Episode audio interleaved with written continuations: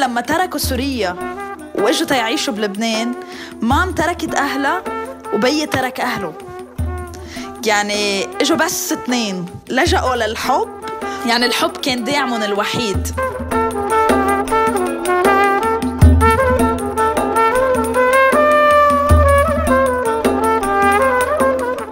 الدين بالعالم العربي مثل الجنسية. بيولد معنا وبيحدد مصيرنا بغض النظر عن قناعاتنا أو قراراتنا. بس الفرق إنه بينما ممكن نحمل أكثر من جنسية مجبورين نعتنق ديانة واحدة فقط. معكم تالا العيسى من بودكاست خرائط اللامكان اللي بتناول قضية فاقدي الجنسية في العالم العربي. بحلقتنا اليوم رح نحاول نفهم كيف الدين ممكن يكون سبب مباشر لظهور أشخاص عديمي الجنسية. خليكم معنا لتسمعوا صوت من لبنان.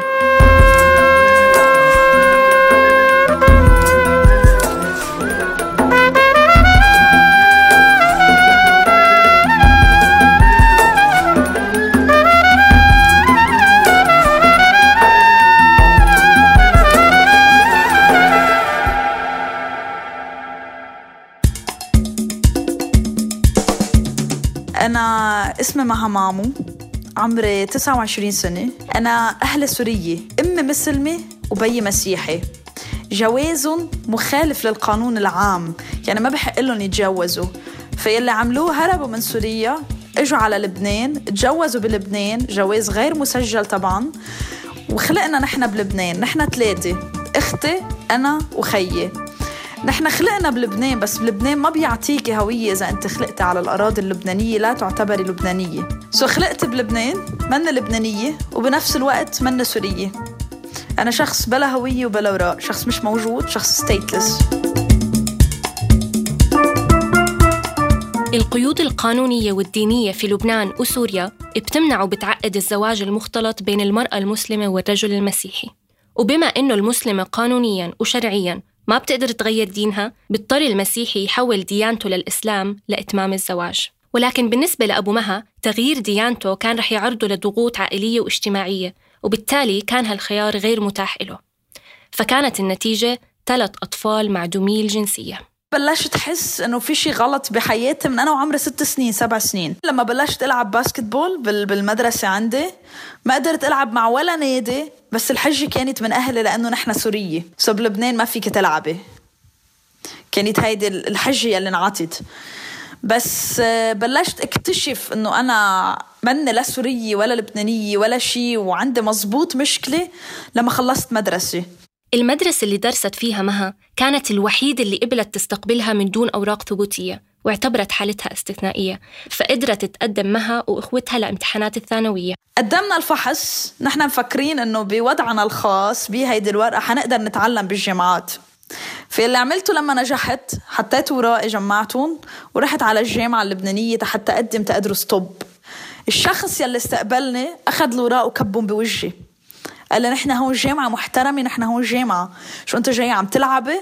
وين الباسبور؟ وين هويتك؟ تواصلت مها مع عدد كبير من الجامعات الحكومية والخاصة في لبنان وبالآخر ما قبلتها غير جامعة واحدة خاصة وما فيها طب. سألت مها إذا كانت بتشعر بالغضب اتجاه أهلها اللي كان لقرارهم أثر كتير كبير على حياتها. غضب بالنسبة لأهلي طبعا على طول كان يعني بمحلات معينة موجودة لأنه خربت حياتي. خربت حياتي بمعنى إنه لا في أتجوز لا في سوق سيارة لا في سافر لا في أتعلم ما في أشتغل ما في أعمل شيء بحياتي. يعني شخص مش موجود. يعني خط تليفون ما في اشتري. إذا بشوف حاجز للدرك أو للجيش بصير بدي أركض عم بتخبى منهم وأنا لا معي حشيش ولا معي مخدرات ولا معي سلاح ولا معي شيء إذا وقفونا على الحاجز وطلبوا ورائي وما قدمتهم بروح على الحبس. بس ما كانت مها مستعدة إنه تخلي قرار ما أخذته هي يدمر حياتها. حاولت بالبداية تستفيد من القانون اللبناني اللي بنص على منح الجنسية للأشخاص اللي ولدوا بلبنان كعديمي جنسية. لكن لما فشلت محاولاتها لجأت لحل تاني. كتبت قصتي وبلشت أبعتها على كل السفرات. وصلنا كتير ردود وكلهم نيجاتيف إذا مو بس لبنان معظم الدول ما كانوا مستعدين يعترفوا بشخص من دون جنسية إلا دولة واحدة فقط.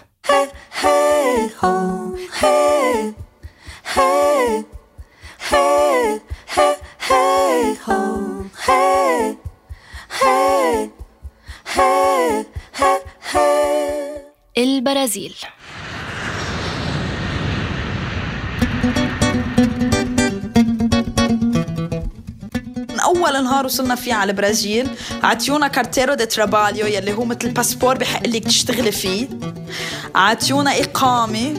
يعني من اول نهار أنا وصلت فيه صار معي أوراق تثبت أنا مين صار معي أوراق إذا بروح على حي الله مستشفى بيستقبلوني. وصلت مها مع أخوها وأختها على البرازيل بال 2014 بس كيف زبطت معهم بعد عشر سنين من مراسلة السفارات؟ وليش انقبلوا بهذا الوقت بالذات؟ للأسف للأسف للأسف يعني مثل ما بيقولوا إنه مصيبة غيرك معقول تكون حل لنا. لما بلشت الحرب بسوريا برازيل فتحت بوابة للسورية مش للأشخاص أوراق وبما إنه أنا أهل سورية اعتبروني سورية وقدرت فوت على هالأساس على البرازيل بالسفارة عطيوني باسبور. بس هالباسبور ما خلاها مواطنة برازيلية بل لاجئة سورية. يعني لا بتقدر تشتغل بالوظائف الحكومية ولا بتقدر تسافر. بالبداية السفر ما كان مهم لمها لكن بعد سنتين من الاستقرار بالبرازيل اكتشفت أهميته. توفى خيي بجريمة قتل. كانوا عم بيجربوا يسرقوه بالبرازيل. وتوفى. هو شاب عمره 26 سنة كان.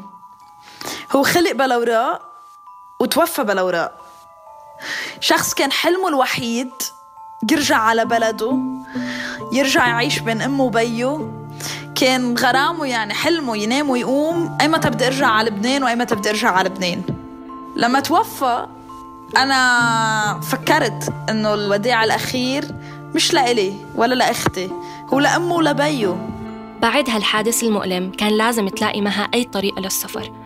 فتواصلت مع الأمم المتحدة وعن طريقهم قدرت تغادر البرازيل وتدفن أخوها بلبنان.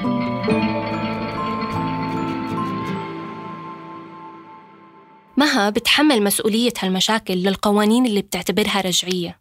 القوانين هي اللي وصلتنا لهون؟ والتشريعات هي اللي وصلتنا لهون. والدين هو محبة. ف ما مفروض يخلق هالهواجس ويخلق هالمشاكل وينهي حياة أشخاص. يعني بالنهاية نحن مشاكلنا إنسانية.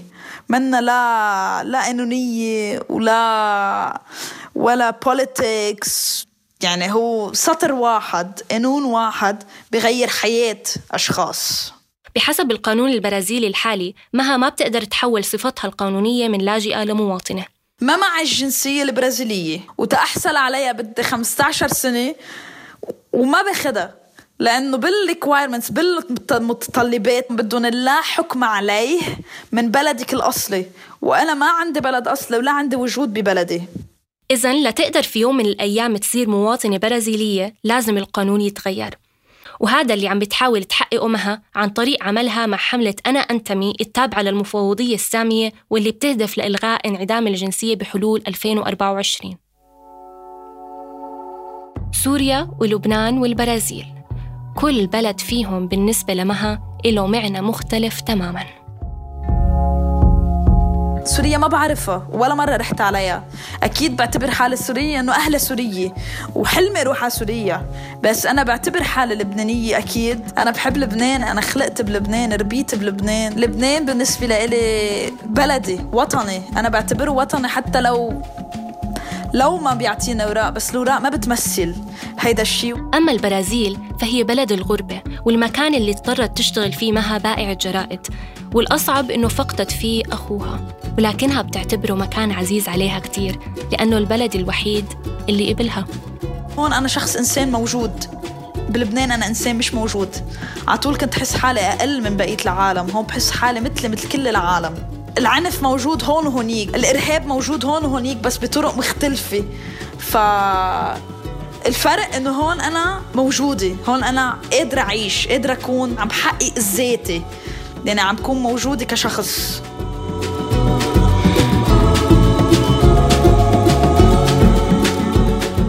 كنا معكم من الإعداد والتقديم تالا العيسى ومن الهندسة الصوتية محمد حجازي. تابعونا بالحلقة الجاية لتسمعوا صوت من فلسطين المحتلة.